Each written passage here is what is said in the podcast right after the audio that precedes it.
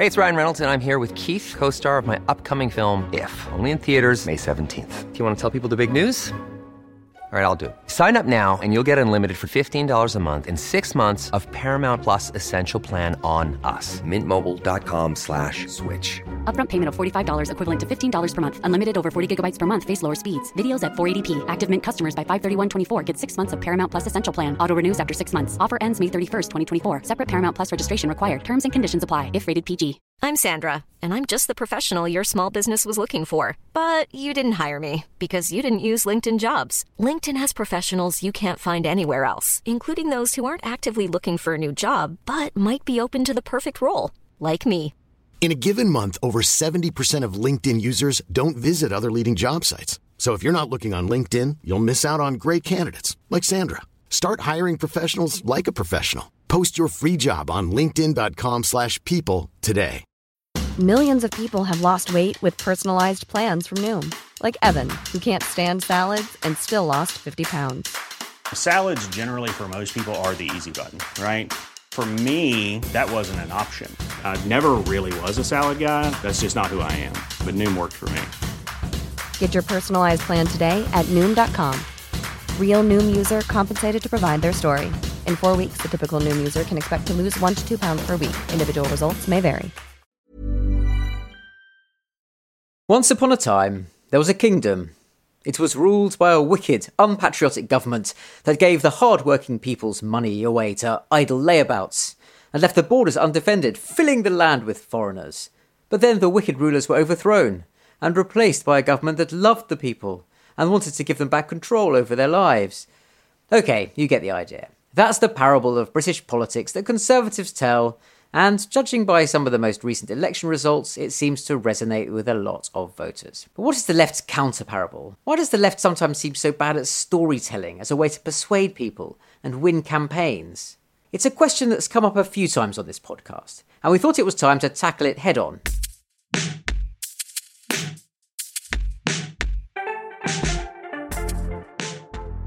This is Politics on the Couch, and I'm Rafael Behr, and I'm really glad to have had the chance to put my questions about the left, emotion, and political narratives to Lee de-Wit.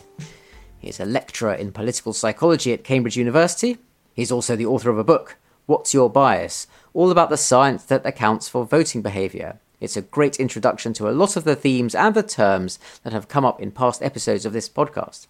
It was a real pleasure to sit down with him, in the usual virtual way, of course, and talk about some things that have been nagging away at me for a while, knowing he'd have answers. I started with this question of why, in the past decade or so, it has seemed that the Conservatives have a knack for connecting with an audience, simply and directly, on social and cultural issues in a way that eludes Labour. The left can have good arguments and policies that are popular, or at least opinion polls show they're popular, and yet, in campaign terms, it seems to get caught out, trapped on the wrong side of cultural dividing lines that favour the right.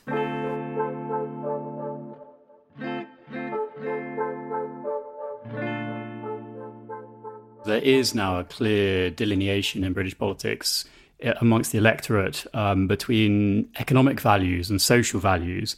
And I think one of the things that catches the left out is that if it just looks at economic values and the agreement that it has with the population on economic issues and injustices of large corporations, it can feel like the left is very well in tune with the general population. You know, by and large, it is. They're not necessarily convinced that Labour have the answers for how to address some of these economic injustices, but they do agree with them. But when it comes to these these social questions, these more social cultural questions, actually what you see is that the the electorate is uh, has a quite wide range of views on these things um, but that there's a cluster on the left that really sit quite out of line with the rest of the population on these issues.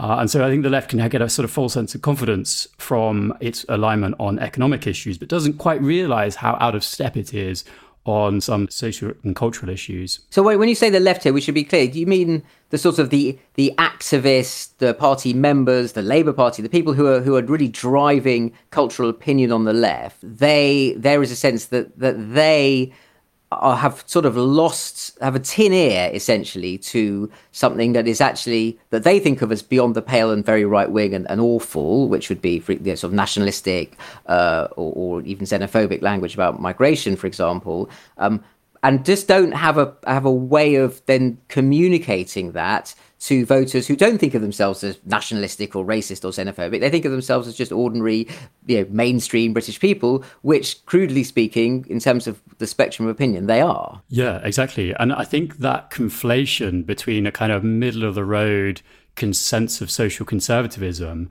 and you know being extremely nationalistic, being explicitly endorsing xenophobic statements. Um, I think it's a problem that the left tends to sort of cluster those two things together as if they're one sort of homogeneous group. And, and yeah, you clearly see in the data that you know the vast majority of the, of the British population endorse some degree of um, social conservatism in their values, but it's actually a much smaller minority who will endorse explicitly xenophobic statements. Right. So most people think of themselves very clearly as not racist and are very would say they are anti-racist. Uh, and there is this sort of tendency on the left, I find, to think, well, yeah, you'd say you're not a racist, but there's always a but that comes, and somehow there's all sorts of uh, cognitions uh, and unconscious biases that mean that actually, even while you claim to not be racist, as soon as you start uh, expressing your anxiety about social change in relation to migration, actually you've revealed some sort of uh, subcutaneous racism. That means that this position is still beyond the pale. And what I find interesting is that there, there might be a psychological truth to that. We probably all do have lots of unconscious biases. It feels like a real dead end in terms of political storytelling because you're just telling people that they're racist when they think they're not, and then that's no way to persuade them. Yeah, and I think delving into the psychology of those sorts of implicit biases is interesting because actually there's quite a lot of evidence that people's so called implicit biases, you know, the biases that they might not be so well aware of, actually they don't seem to predict people's explicit discriminations. So people's, you know, real when people make a real life judgment call about something, um, you know, those implicit biases don't seem to predict it well. So it might be that subconsciously we've learnt to associate, you know, certain racial groups with certain negative connotations, but that doesn't mean in our explicit real world behavior that we're actually going to act on those. I think this is where going into the psychology of this and, and the ways in which people tend to frame different issues is quite helpful. Um, and there's a huge range of different ways in which you, people have tried to understand these distinctions. There's obviously Jonathan Haidt's uh, moral foundation theory. There's there's David Goodhart's people from somewhere, um, people from anywhere, and you know there's a whole range of ways in which you could helpfully think about the way in which people view particular issues. Uh, but one framework that I found particularly helpful, particularly for thinking creatively about how the left might understand some of the ways in which it's participating in perpetuating culture wars in ways that it might not really understand is a framework from uh, Arnold Kling, who's an economist in the US, who argues that the left tend to see issues through the perspective of who's who's being oppressed here and who are the oppressors. Kling argues that the right tend to see things more in terms of order or chaos like is is this policy leading to you know order and stability or is it leading to chaos? So where i think the left tend to see immigration through a lens of you know oppressed minorities and you know perhaps an oppressive nationalistic state they, the right might be seeing it more in terms of, um, you know, just just managing order, you know, keeping order in managing a, a huge degrees of, of immigration to, to, the UK.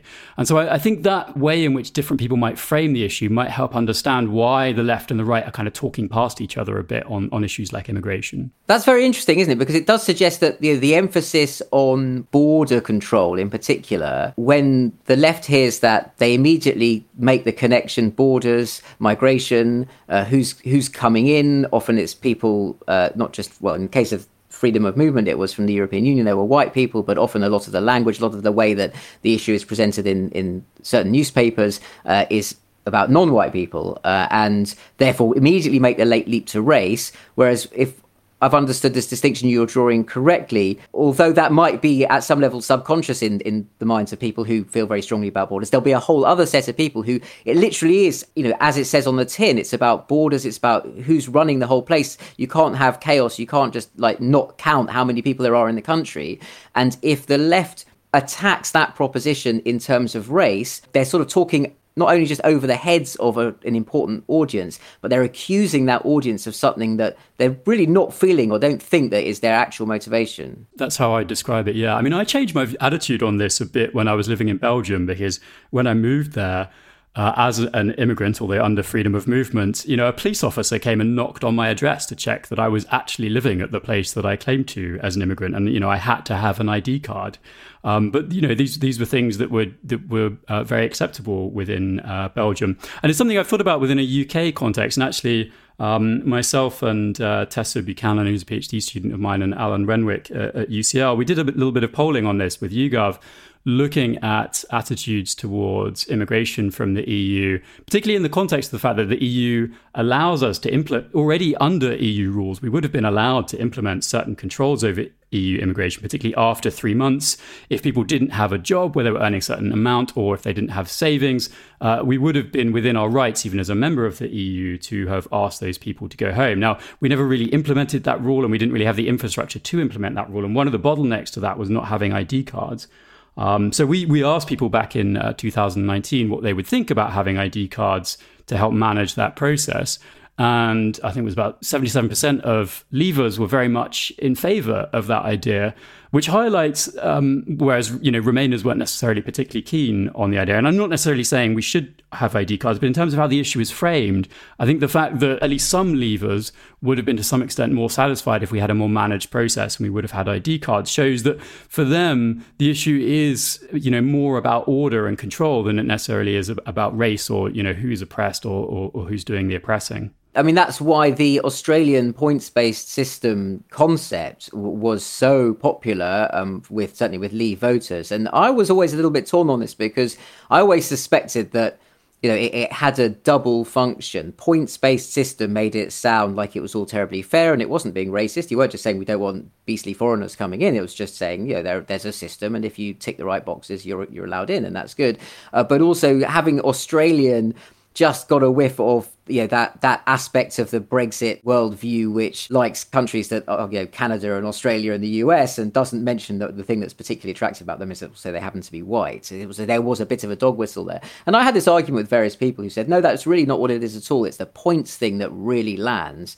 In a way, I mean, you mentioned Jonathan Haidt. I don't want to get into the various different moral frameworks that he talks about, but that sense that, particularly with immigration, you you have conflicting notions of of fairness that really throw the left and right in, in different directions. They think they're talking about the same thing. So a left view would be fair in terms of what is just to for example, refugees or asylum seekers, or even economic migrants who just want to start a better life for themselves in a new country. Uh, and the fair thing is to, you know, to treat those people with humanity whereas the right come in in terms of fairness well we've worked hard we've you know built this society there are rules and you can't just let anyone come in uh, and as it were, just you know, play the system for their advantage. That's not fair on us. And they're both using the word fair, but it's taking them in completely different directions politically. Yeah, and I mean, so this is where I think the left does have more room for maneuver on these issues, which it tends to close down when it just sort of frames the issue of, well, you know, if you're against immigration, you're racist or you know borders are inherently racist rather than being a you know pragmatic necessity in terms of the current way in which the world works one of the ideas in which of, of you know how you might appeal to social conservatives is to ground things more in terms of British traditions, British values, British history. And we do have a history of uh, taking in refugees at key moments uh, in history. And you know, so you could you could think about building a narrative about how you know Brit- Britain has a responsibility to refugees around the world, and you know we could construct a, a, a more patriotic narrative around our role in the world by being um, more compassionate about refugees. And I think you might find that actually there's more scope for receptivity to that kind of argument amongst the population, uh, and even amongst some of these more social, socially conservative voters, than you might assume if you just think, well, everyone who's opposed to immigration is, is just racist, and there's no way that you'll be able to persuade them. And I did see a promising attempt at that recently uh, in discussion of the government's proposed borders bill, uh, which is framed very much uh, in the standard conservative idiom, uh, clamp down on illegal migration, making it harder for everyone to get into the country, including people with legitimate asylum claims.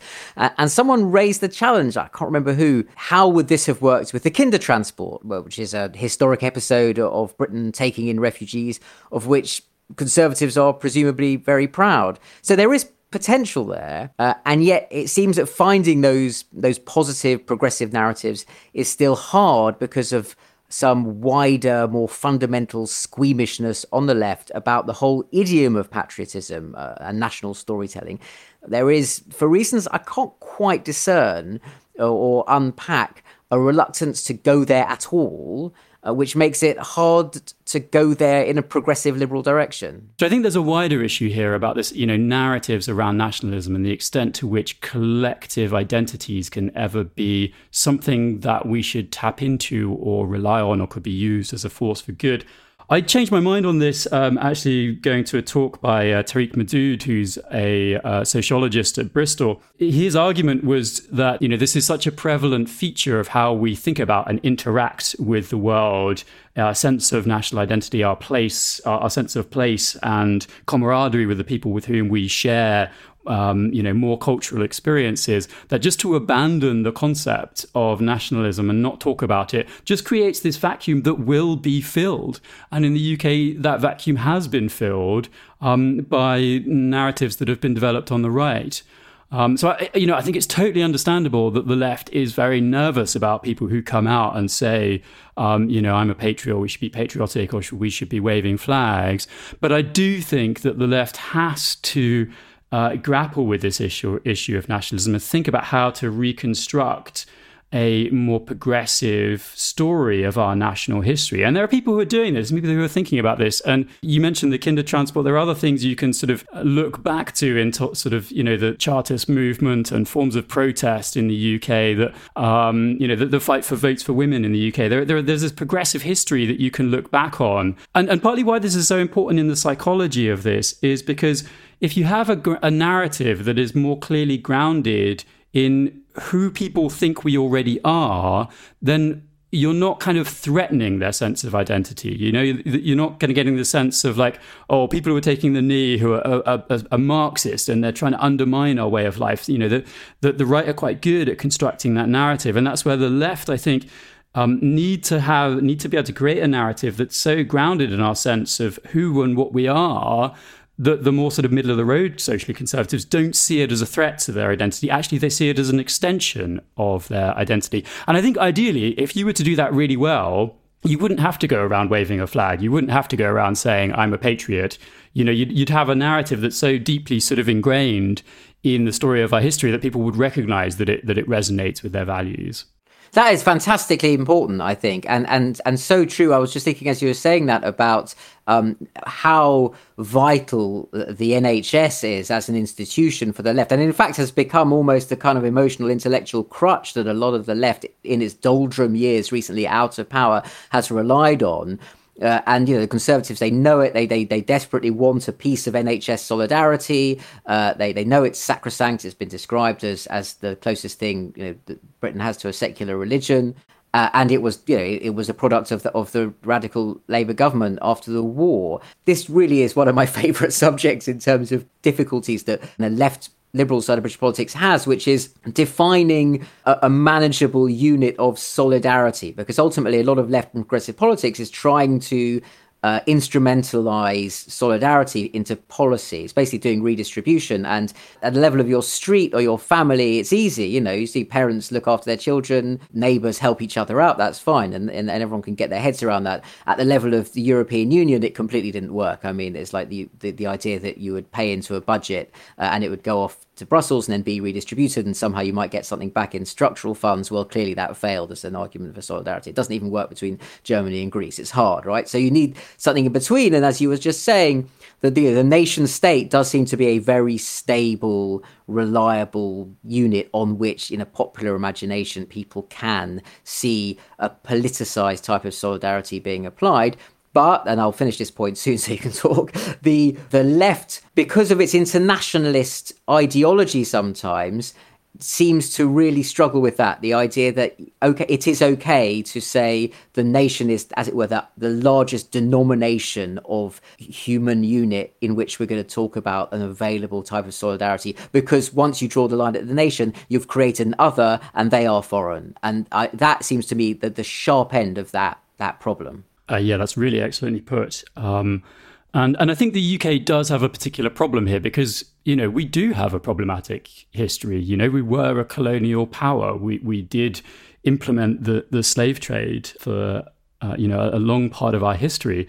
So I, I, think the left has very legitimate reasons to be skeptical of constructing naive stories about the positive role that we played I- in the past. I think this is also interesting to frame in terms of you know why the left might be doing slightly better in Wales and in Scotland because I don't think it has quite that same problem of you know the national identity being seen as historic a, a historically oppressive identity. Um, and I, I, think that's one of the reasons why this is quite hard for the left to navigate in the UK. That you know our history is one in which clearly we, we were an a, a oppressive state in some ways. Um, so how we skillfully construct a narrative and understanding of our history, you know, given given that context, it's where you know I think that Andy Burnham has got an excellent point that you know the, the, the, Labour Party should maybe even move down a level and think about more you know building up from local identities um, around the country and start trying to be a more grassroots party of local communities, which I think in the past naturally it was because the way in which work was organized, um, that you know people would form unions as part of their their work and uh, you know the, the affiliation with the Labour Party was sort of intrinsic that you know, just as part of the community you you were a part of, you were a member of the Labour Party, and that was where the level at which things were organised. And I think Andy Burnham is right that the party needs to get back to more grassroots organising to you know tell stories about. Uh, what it means to be from Manchester or from Liverpool or from from Preston, and you know, build from the ground up. I mean, talk about the left doing quite well in Scotland. Uh, which I agree is very much part of the, the Scottish self-image as in, in intuitively more social democratic in the Nordic Scandinavian model as part of political culture. And there is this very complex argument over whether or not the SNP can be seen as a party of the left. I mean, they've got nationalist in their name for a long time, uh, and still to an extent do resist that categorization. Just because I I think I've always thought that nationalism is just not something the left should really be sort of playing around with. But inevitably, there is a narrative about redistribution and taxation that's more available in Scotland and as part of a, a, a national project, whereas you know something again you said a little bit earlier about a, a progressive history that is difficult to have, or that Labour Party has failed to mobilise a little bit, is what we're really talking about there. I think is the language of, of English oppression. I mean, you know, there's there's no available mythology of you know, of the of the enclosures or even you know, the Tolpuddle Martyrs or Peterloo. There are these things that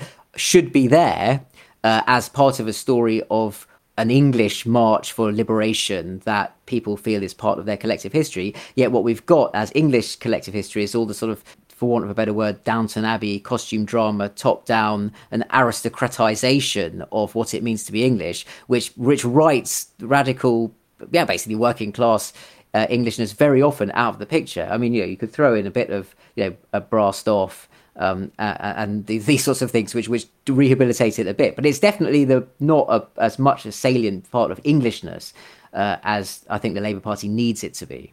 Yeah, I think that's a, a really interesting point. I mean, you know, you, you made this point earlier in the, the conversation about how, um, you know, maybe the right can can better tap into kind of human biases or, or, or that sort of thing. And I just wanted to come back to that here. That um, you know, that's one of the things I worry about as a psychologist. That I think people like kind of jumping on this idea that you know we ha- we have biases and we're irrational in certain ways, and that you know political parties can exploit these things.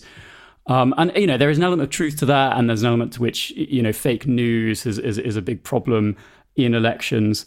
Um, but I, we need to not be too patronizing about human nature and about you know who we are and how we form our sense of identity. And I, I think if you you know if you just sort of latch onto some psychology and think, oh, you know, we're just a bit groupish and a bit irrational, and we're being biased by things, you know, and that's why the left isn't doing well at the moment. I think that underplays who and what we are. And, and I think this point that actually the left hasn't really been working hard for a long time to think about a story of unity and community, uh, you know, because it hasn't been putting in that hard work, thinking about that narrative and story about who we are and why the policies that the party is articulating follow from that story. I think that's one of the reasons why the left is, you know, isn't doing so well. Um, and you know, in Scotland, I don't think it's that you know there are fewer socially conservative voters in Scotland. You know, racial prejudices I think are just as clear in Scotland as they are in England. But I do think the SNP has managed to you know, more skillfully position itself into a place where it can kind of hold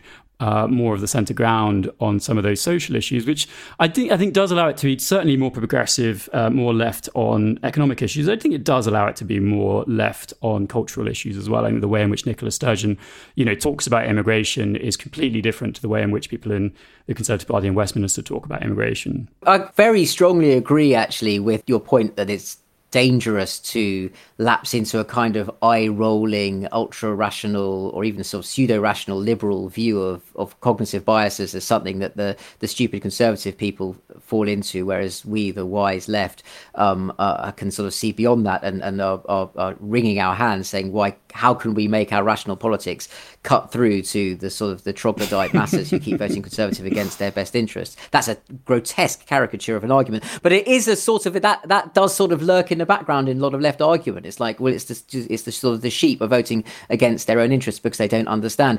And I wonder. I mean, it's something that used to frustrate me a lot when Ed Miliband was leader of the Labour Party. An impression I got that he thought some of these cultural and identity questions uh, were basically a little bit icky, uh, and that it was almost beneath a, a bien pensant uh, left proposition to even get down and have those arguments, because actually there was a macroeconomic solution to this. Uh, and it was actually all about distribution uh, and structures of power. And that if you could sort of unblock the sluices of distribution and fairness would flow through the economy, you would wash away all the resentment about immigration, wash away the resentment of the way the benefit system was working. Uh, and I always felt that that was a little bit Marxian, not not sort of directly Marxist, but it bore the legacy of a, of a quite a Marxist way of looking at the way societies work. Whereas you know, there's that great uh, Andrew Breitbart. I mean, Andrew Breitbart's an awful, appalling, you know, essentially far right American was far right American thinker, but he does have that great memorable line that you know politics is downstream of culture, which is what the American conservatives and the, and the Trump movement and Steve Bannon, those sorts of people understood brilliantly, and what I think the current Conservative Party understands quite well. And I worry that certainly Ed Miliband didn't get that, I think, and I worry that Keir Starmer doesn't really get that either. That he still, in his heart, thinks if I could avoid getting down into that kind of conversation, but find a good economic argument that would cut through, then I would go over the head of culture arguments. And I'm not sure that's available. Interesting. I mean, I think Keir's approach is quite different, actually. I think Keir is making a relatively superficial pivot for social conservatives, you know, saying I'm a patriot, uh, you know, having these briefings about having more flags. Um, but I think, unfortunately, you know, that's triggering the left of the party to say things which then further alienate these uh, social conservatives. Um, I think the, the interesting point about Ed Miliband's point is, you know, if only the economic system were flowing more fairly, then some of these cultural concerns might not be so prevalent. Um, I think there's probably some truth to that, actually. Um, I think that, uh, you know, there's evidence that when a society is more under threat, uh, people do tend to turn to more socially conservative ways of thinking. Um, and you, you know you see that most explicitly after uh, terrorist attacks. Uh, for example, you know there's evidence of, after the terrorist attacks in London that um, people shifted towards slightly more socially conservative attitudes. And I think you know we shouldn't we should keep in mind the fact that Brexit happened after a massive financial crisis, which destabilized the sense of uh, you know fairness and stability within the economy. So I think Ed Miliband may have a point that if you can get in charge of the levers of power and organize an economic system that is, uh, you know, fair in its modes of distribution and more collaborative in its uh, mechanisms of, of operation, um, then actually some of these cultural concerns might shift a little bit. Actually, um, there's an excellent researcher, Sherry Wu, who's recently done some great research on this, looking at the US and China, showing that if you introduce more collaborative working practices into the workplace, then some of then some of these socially conservative attitudes uh, start to decrease a little bit uh, when when people adopt more collaborative ways of operating in the workplace. So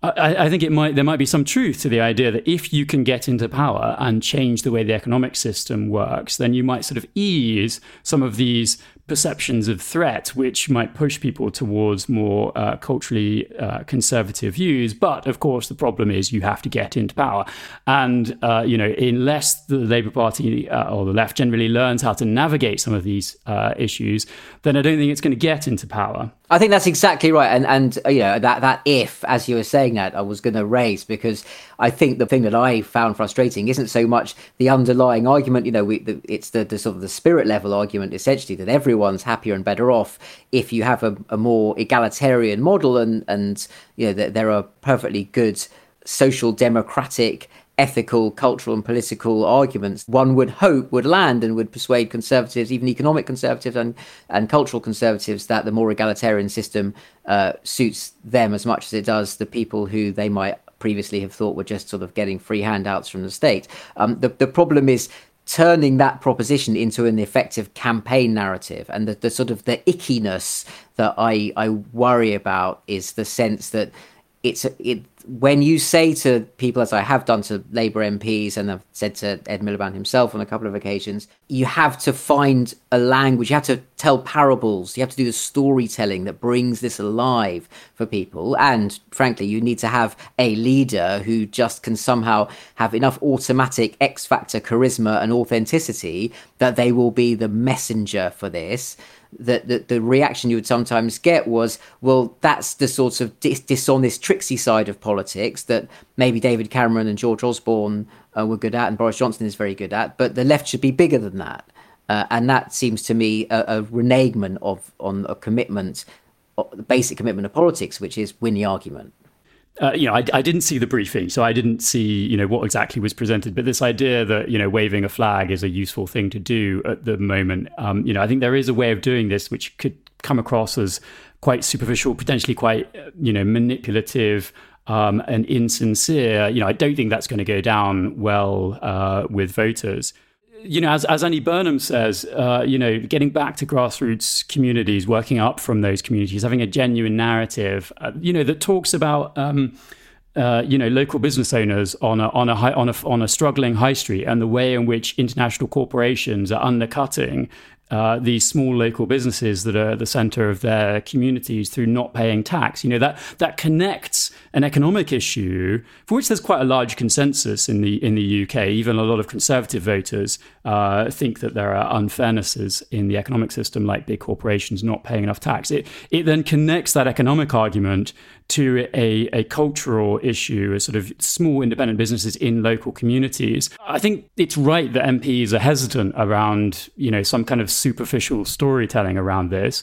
Um, but I, but I do think they need to you know come up with a narrative that genuinely does connect the dots on these issues, talking about that maybe sort of snobbish idea on the left that you know people are just being irrational and we just have to sort of get around the fact that people are being irrational in how they're voting and we need to some figure out some way of sort of getting the voting system together to get us into power. And I think this is where you get this you know these conversations about this kind of progressive alliance. You know there was some polling out a few weeks ago suggesting that if you know, one of the left wing parties or, you know, left leaning parties, depending on how you define it, were to stand down in various seats, that people would then say they would vote for, you know, the remaining option of a, a left wing party in that seat. And, you know, under this, this polling, they suggested that, uh, you know, a left wing coalition government would get into power if there were this kind of pact. Oh, I think that polling is is very naive, um, and I think that Boris would relish the idea of fighting a kind of progressive alliance because I think he would frame it as a kind of uh, you know elitist movement that was trying to take away your democracy from you, that was trying to take back you take away your traditions and, and British heritage. So um, I, I, don't think the left's route back into power is through some sort of strategic cooperative arrangement, at least not in some sort of top down strategic sense where people could feel like they were being manipulated. If it came from a more, you know, grassroots movement of, you know, people feeling more educated and empowered about who to vote for in their local area, um, I think that might have legs, but you know, I think it, if it came down to some sort of top-down rational strategy, uh, I, I, think Boris would relish fighting against that. Well, I think what you said there is so important that the, the obvious hazard, which might not be obvious until someone articulates it as well as you just have, is that the Conservatives would love to be able to say, "Look, these this is basically Remain 2.0. They're ganging up to try and stop you having the people's government because they don't actually have an argument.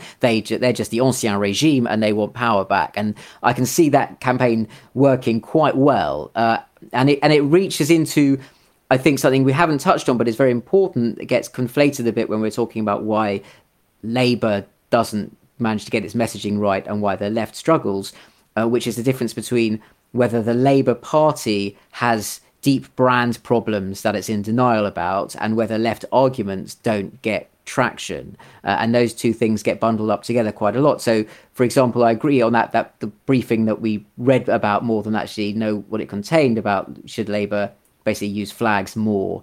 Um, i think it depends if you have a strategy which might be necessary for labour of demonstrating that the party has changed to people who've literally said, I'm just not interested in that party anymore. It's not for me. It's not for people like me. There might be a moment where Keir Starmer has to stand up at Labour conference and say, to his own party, but for the wider audience. Frankly, if you would rather wave a Cuban or a Venezuelan flag than a Union Jack, you're in the wrong conference hall, uh, and it would be a very, you know, it would be a quite a brutal thing to say, and it might trigger conflict. But maybe something like that is necessary, literally just to say to a certain audience, "Look, I get it." That's very different from having a, a, a strategy of mobilizing a na- narrative of progressive Englishness that can compete with the nationalistic uh, conservative one. So I don't know. There's a sort of does Labour need to win back its license to operate uh, with certain audiences, and does the left need to have a different set of arguments, which sort of superficially are the same thing, but actually aren't? And and the, the progressive alliance to me seems to be a way that a lot of people in Labour and around Labour basically avoid making that distinction by saying, "Oh, well, we're all just anti-Tories together, aren't we?" I think if Keir were to set it out more clearly and say, you know, look, our, our voting coalition is massively split between people who are very socially liberal and people who are more socially moderate. And you know, th- this leaves us in a in a challenging position. What what do we want to do about that? Um, and you know, if if if you were to boldly have a conversation at conference and say, you know, if you if you'd rather wave some other country's flag than than the Union Jack, this isn't the party for you. Um, I think that would be a more earnestly important conversation for the, the Labour Party uh, to have. Labour Together wrote a report on the 2019 election and uh, you know why, why they lost and what they might need to do going forward. Um, and you know, they identify that Corbyn was a big factor, and that the way in which Corbyn had been portrayed as a kind of anti-tradition, anti-Britain candidate was was you know a big part of that election. Um, and, and the Labour Party did need to shift the narrative on from that. You know, the kind of new management branding I thought was quite good immediately afterwards. But there was another part of the Labour Together report which I think they haven't paid as much attention to, which is that um, yes, the Labour Party needs an, uh, to, to figure out how it can, le- you know, legitimately uh, speak to and win over more middle of the road social conservatives, but it needs to do that in a way that holds the the Labour electorate together. Um, and I think there are, you know, some quite. I've got some friends and family who I think are quite reasonable members of the Labour Party who are currently, you know, in despair and tearing their hair out about what Keir is doing, um, because I think all they see is, are these sort of nods to social conservatives, um, and you know, it's sort of triggering this loss aversion that they've previously lost their party uh, under Tony Blair, and that you know that, that this is going to happen again. And I, I, think one of the big problems then for the Labour Party is that it sort of kicks off this internal civil war. And so, as much as the party might have needed to signal, you know, we're no longer the party of Jeremy Corbyn, we're under new management I think, unfortunately, if the party does that in a way, which at the moment it's kind of been heading towards, of sort of trying to create civil war within the party, then unfortunately that makes the party look disordered and chaotic in a way that certainly isn't going to win over the, the sort of middle of the road social conservatives who who want uh, you know a well organized party, or want a party that looks well managed and looks uh, well ordered. Um, so I, you know I think there's there's a risk of that uh, backfiring there. Yeah, and at the same time, I think if you get enough despair that actually Labour can't form a government, the feeling that you might as well just express your your resentment of the way things have gone by some other vehicle, uh, whether it's Remainers, um, liberal Remainers backing the Lib Dems, or um, or the Greens, could just really cannibalise the Labour vote. Yeah, or George Galloway in Batley and Spen. Or George Galloway, yeah, it, it could be very very dangerous, and I think that comes brings us back a little bit to that progressive alliance problem, which to me seems to rest so heavily on the idea that there are enough people in the country who hate the Tories uh, that you ought to be able to organise them into a government, which which might be true, but doesn't really. I'd be interested in your view on what the character of anti-Toryism is as a sort of a psychological proposition. I mean, I'm 47 years old. I, I, sort of came of age politically in the 80s and into the 90s. Uh, very much, you know, culturally uh, got all the sort of liberal left antibodies in my bloodstream against ever voting Tory, uh, and not, and that is even you know so much stronger in, in many parts of the world that really felt the the brunt of deindustrialization under Thatcher, and yet they overcame those antibodies and voted for Boris Johnson. And what is the the political psychological character of not being Tory, uh, and how sufficient is that to then form some kind of other political identity, or is that basically a, a, a, a sort of a chimera? Because of middle of the road socially conservative mindset, uh, like I say, it, it, doesn't like the idea of threat. It doesn't like the idea of a threat to one's country or, or, one's identity. When you try and construct a coalition on the idea of being anti something, it's just not going to appeal to that part of the electorate. And so I'm not sure how I would characterize the anti Tory sentiment, um, except to say that, uh, you know, there are these different components to it. There are people who come at it from a strongly economic perspective, um, but might be quite socially conservative. There's people who are uh, strongly uh, also socially uh, on the left. Uh, so, I, uh, you know, again, there's that mix of people who are anti conservative. Um, and because it's a mix, uh, there's this risk that they end up, you know, fighting amongst each other uh, uh, about things. So yeah, I don't think there's a sufficient unity um, of values uh, to construct something that's just about being anti-Tory. I think you have to construct a positive sense of shared interest, um, and I do think that is easier to construct on economic issues. Um, and I do think the Labour Party could be doing more at the moment to signal that it is to the left of the Conservative Party on economic issues. I mean, that's where um, you know, it has more room with the electorate to move in that direction. It's also uh, the direction that Joe Biden has gone in. And also, you know, Biden's direction has opened up room for maneuver on the economic left that wasn't there before. You know, there were these conversations around, well, if you raise corporation tax, corporations will just move to some other country. Well, if Joe Biden is organizing international cooperation to make sure there's a sort of minimum threshold of corporation tax, um, then, you know, that potentially changes the, the, the paradigm of that conversation. Um, so I do think there's room for maneuver on the left on, on economic issues. And I do think that the Labour Party could do something at the moment to shore up its voter coalition by doing more to signal uh, that it is to the left on economic issues, um, but do that in a way that is, you know, has a deeply rooted connection to cultural issues. I think would be very be very powerful. Again, though. I think they just, you know, they came up with a policy of buying British recently, um, which I, I, you know is on the right lines, but I think it's just a little bit superficial, and I think people just see through it a little bit too much. No, I mean you're absolutely right, uh, and and when I heard the, the the sort of buy British thing, you it has that sort of that Pompidou Centre problem, which is that you can see all the workings on the outside. It didn't feel necessarily that had been drawn from. It didn't fit into a, a, a bigger story that Labour was telling yet, uh, and also. You know, I mean, the Conservatives have understood that there is space to the left, certainly of where the Thatcherite proposition was. I mean, ultimately, Boris Johnson has signalled that he doesn't care about the, the national debt, really. Um, that might be a problem down the line. But for now, you know, Keynesian economics has basically won the argument uh, uh, after Ed Balls banged his head against it in vain for a long time. Um, there is this sort of I don't know, for want of a better word, pseudo social democratic thing going on in the way the Conservative Party, or at least the Boris Johnson project, talks about economics. Uh, and I, I, suppose there's a, the danger is, you know, well, the challenge for Labour is how do you contest that without you know, then going off into the sort of well, we'd nationalise the internet and and start doing the, the sort of shopping list of well, we can be even lefter to prove we're the, the party that does this more authentically. That seems to me to be a dilemma. Yeah, exactly. Yeah, I think we're coming back to a recurring issue here of the kind of um, you know, where the left really has some hard work to do in in thinking more clearly about what it stands for.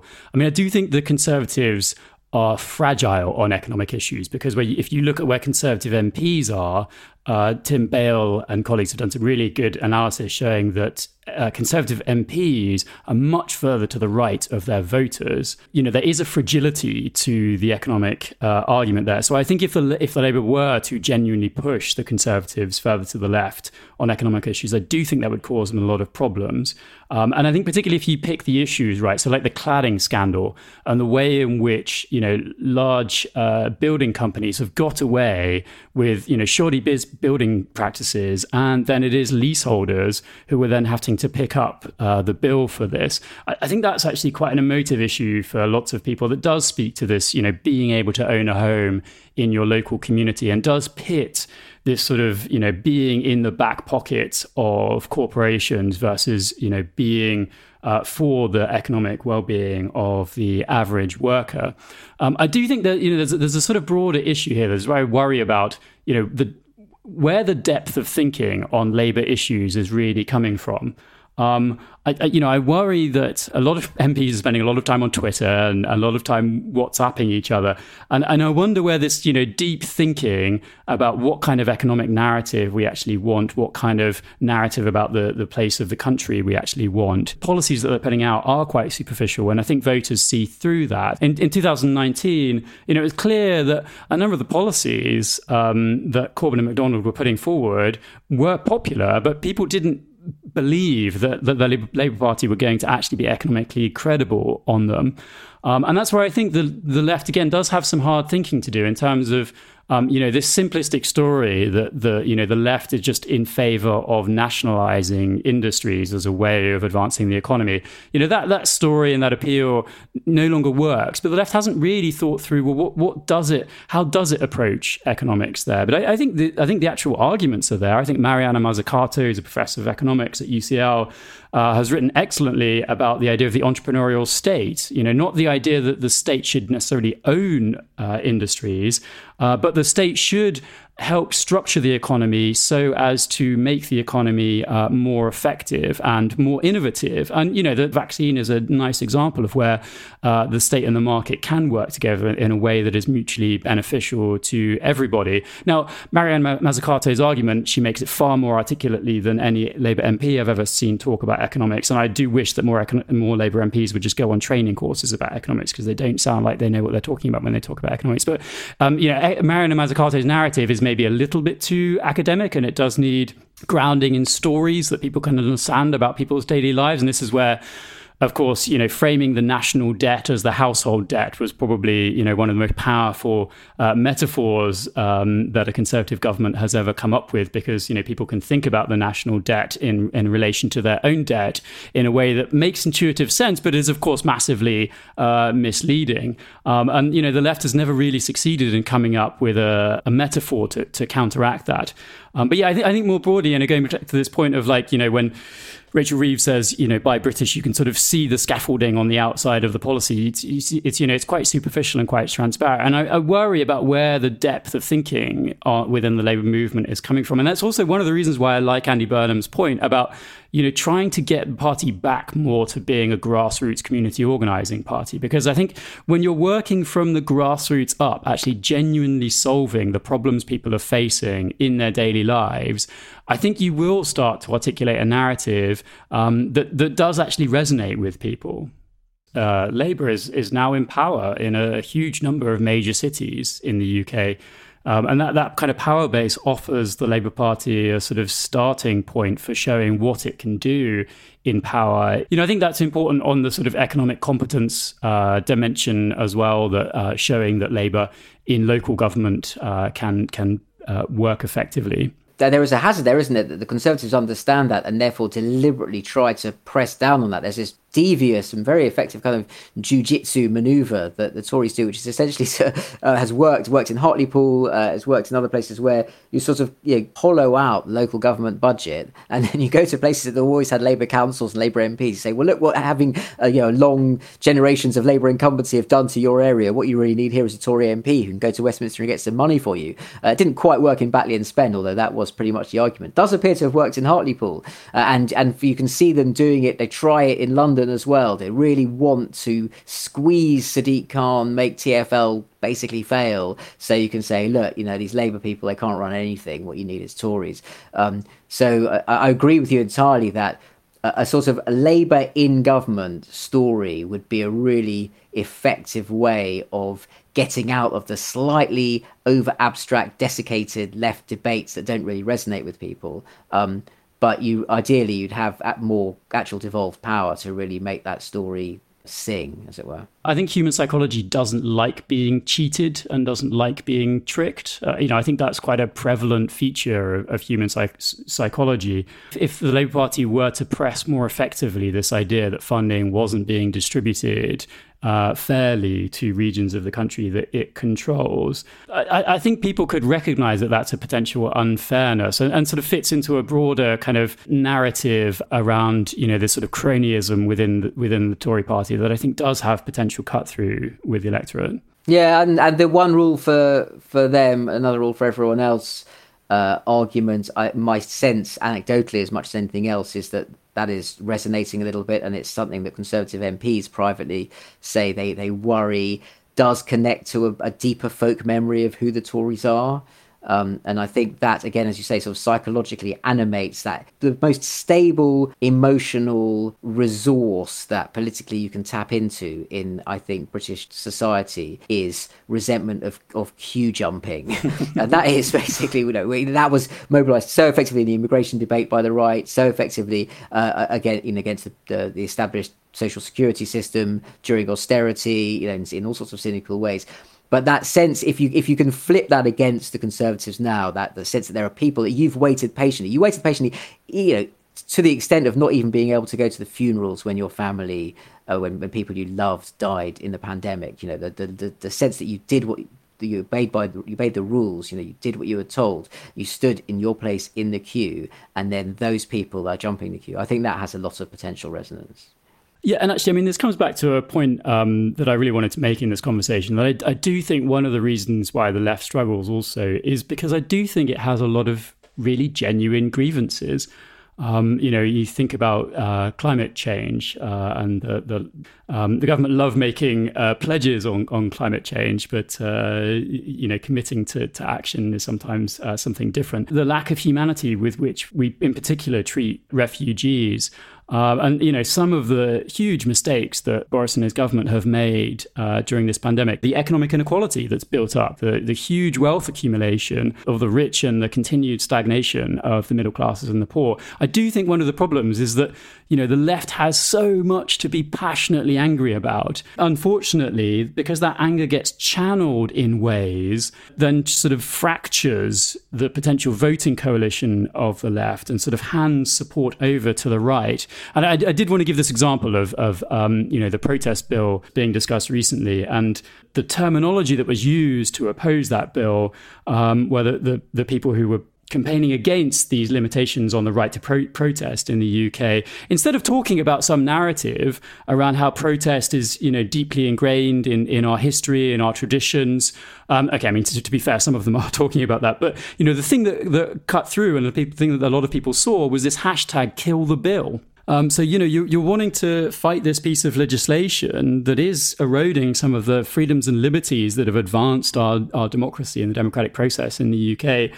Over centuries. And then to oppose it, you come up with this phrase "kill the bill," which uh, you know once you understand this this way of thinking about you know the left thinking about oppressors and oppressed you can see why that would appeal to some some of the activists on the left but you can also see how that's going to be really alienating uh, to people who are you know concerned mainly who mainly see things through a lens of, of sort of order and chaos and, and I think that's a really big problem for the left that you know there are these really big genuine injustices out there um, but actually then the way in which the left fight those, I think often just hands territory, particularly on sort of middle of the road for middle of the road social conservatives, just hands territory to the conservatives. Yeah, we had this conversation actually. I think it was in the podcast we did with Drew Westen, where he got very animated about how defund the police was a really counterproductive thing to be saying because although you know, when you heard the underlying argument articulated, you could see, okay, this is actually about sort of demilitarizing uh, police forces in ways that allows them to express their, their, their sort of some of their racism in the most aggressive, uh, murderous ways. And actually, you need to reform the police, uh, which and that which is something most people could probably get behind. It, it, it just sounded like you were saying, take the police off the streets and cede them to the rioters and criminals. What I found in that argument, when I did argue about defund the police as as a slogan with people uh, particularly on the left, almost a suspicion that the slogan functioned as a shibboleth and a test. And if you properly understood the, un- the argument behind it, then you were part of the left in group and you got it, and almost the people who are criticizing the slogan were proving themselves unworthy. That is a function that a slogan can do. It can kind of create a sense of group identity by the people who are shouting it, but it's it's the opposite of persuasion and the opposite of reaching out uh, to other people. Uh, and I think that with Kill the Bill, it, it sounds to me, I think it's it's having potentially the same problem that it's almost maybe only unconsciously, but deliberately a barrier to say, well, you know, only the people who really understand what we're saying here are allowed in. Yeah, I think that's a really interesting point, and and this sort of balance between expressing outrage and you know whether you're on side with that versus you know trying to persuade uh, and and trying to win people over. Um, I, I don't think that Twitter has been helpful for this dynamic, and there's more and more evidence um, that um, Twitter vocabulary that expresses outrage gets more attention. So you know, if you if you express outrage on Twitter, um, you're likely to get more likes and more retweets. You know that then rewards you to express more outrage in the future. Um, in fact, a colleague of mine uh, here in Cambridge, Steve Rathje, has just done an addition to this analysis showing that, in particular, when you express outrage about the other side, you get even more retweets and likes.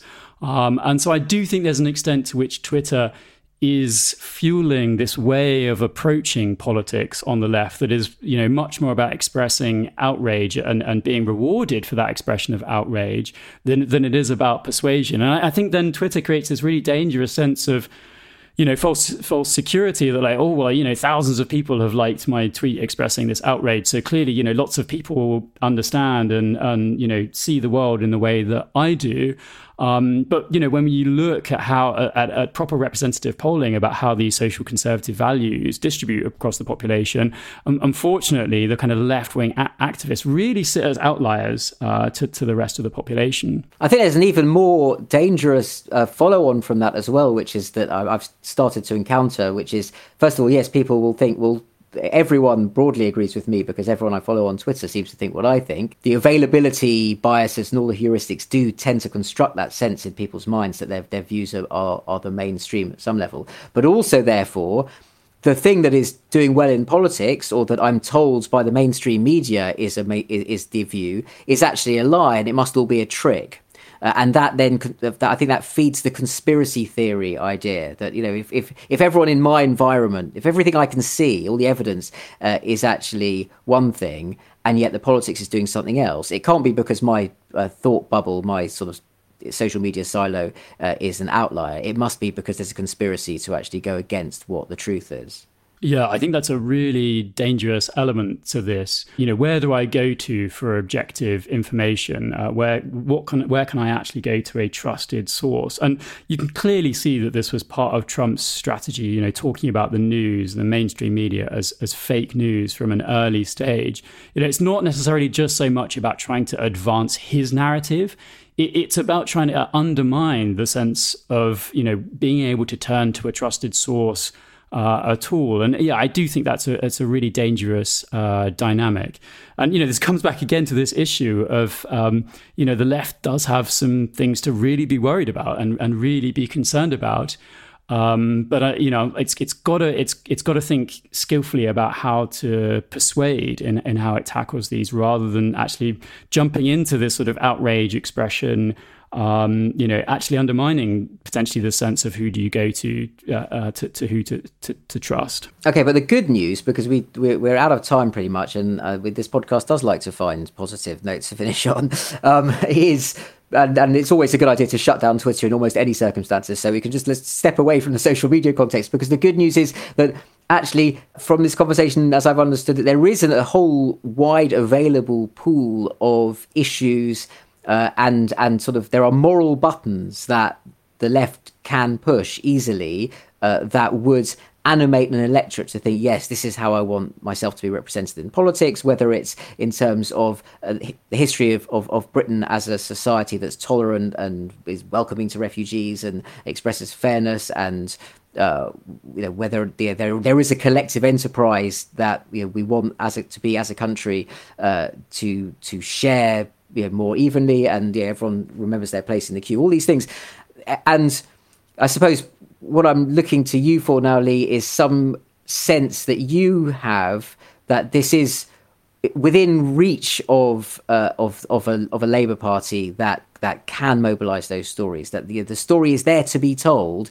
uh, and and that there there is a kind of a brittleness about the the current Conservative government proposition that is holding together all sorts of things uh, and relying on the on the, the weakness of the opposition, and actually. Uh, although it looks monolithic and vast and hard to bring down, it might be a kind of a shell that could crack and splinter uh, and bring forth a bright tomorrow. Yeah, there, I think there are definitely fragilities, as I said. You know, the huge difference in the economic values between the average conservative voter and conservative MPs. Uh, so that you know, there's a big wedge there, definitely on the economic side. But yeah, definitely, I think on the cultural side, um, I, I, think if um, the left were to do a little bit more thinking uh, about what's really driving people's motivations on some of these issues, and not jumping to these sort of easy answers that it's you know it's just because people are racist or it's just because they're they're being misled by biases or misinformation. And certainly, you know, when I read Jonathan Haidt's uh, The Righteous Mind, which, you know, we haven't talked specifically about, but it uh, has very much informed my thinking. Uh, when I read it, I was very much of the mindset that, um, you know, I was also raised in a very left wing perspective. I was I was taught that Margaret Thatcher was a swear word when I was a child, and uh, you know, I had this sense of just the sort of irrationality of how anyone else could have a perspective different than mine. Um, and yeah, reading The Righteous Mind, whether you agree with, you know, the particular moral foundations that Haidt articulates, I think that sense that actually there are a range of different ways of seeing the world. Um, and as I said, we've talked about Kling's framework of seeing an oppressor oppressed and, and an order chaos axis, there are different ways of seeing the world. And I think if you can understand a little bit better how different people are framing issues in a way that's different to you, um, then I am optimistic that these could be effectively understood for a left wing party like the Labour Party to use them more effectively? Well, if the chief recommendation is that everyone thinks more, uh, then this is definitely the right podcast and something I can absolutely get behind. And also read more, read more and think more. That's my kind of advice. Um, I think we're probably out of time now, which is a shame because obviously this, there's so much more to get into here. It just leaves me to say, uh, Lee de-Wit, thank you so much. There's been really fascinating and just really scratched an intellectual itch that I've had for quite a long time. Uh, and I was hoping that you'd be the person to help me with that. And, and you really have been. So I'm, I'm tremendously grateful to you. Great. Thanks a lot. Pleasure for me too. Hello there. This is Phil, the producer of the podcast, making a very rare appearance. I just wanted to thank you for listening.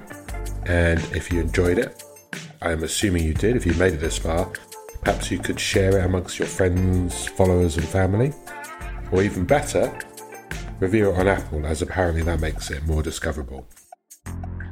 Apologies that episodes aren't more frequent, but at the moment this podcast is produced just for fun and made in what little spare time we have. Thank you again to our wonderful guest, Dr. Lee de-Wit. In the episode show notes, we've got a link to his book and also links to some of the other books and academic papers he mentions. That's about all for now. Until next time, cheerio.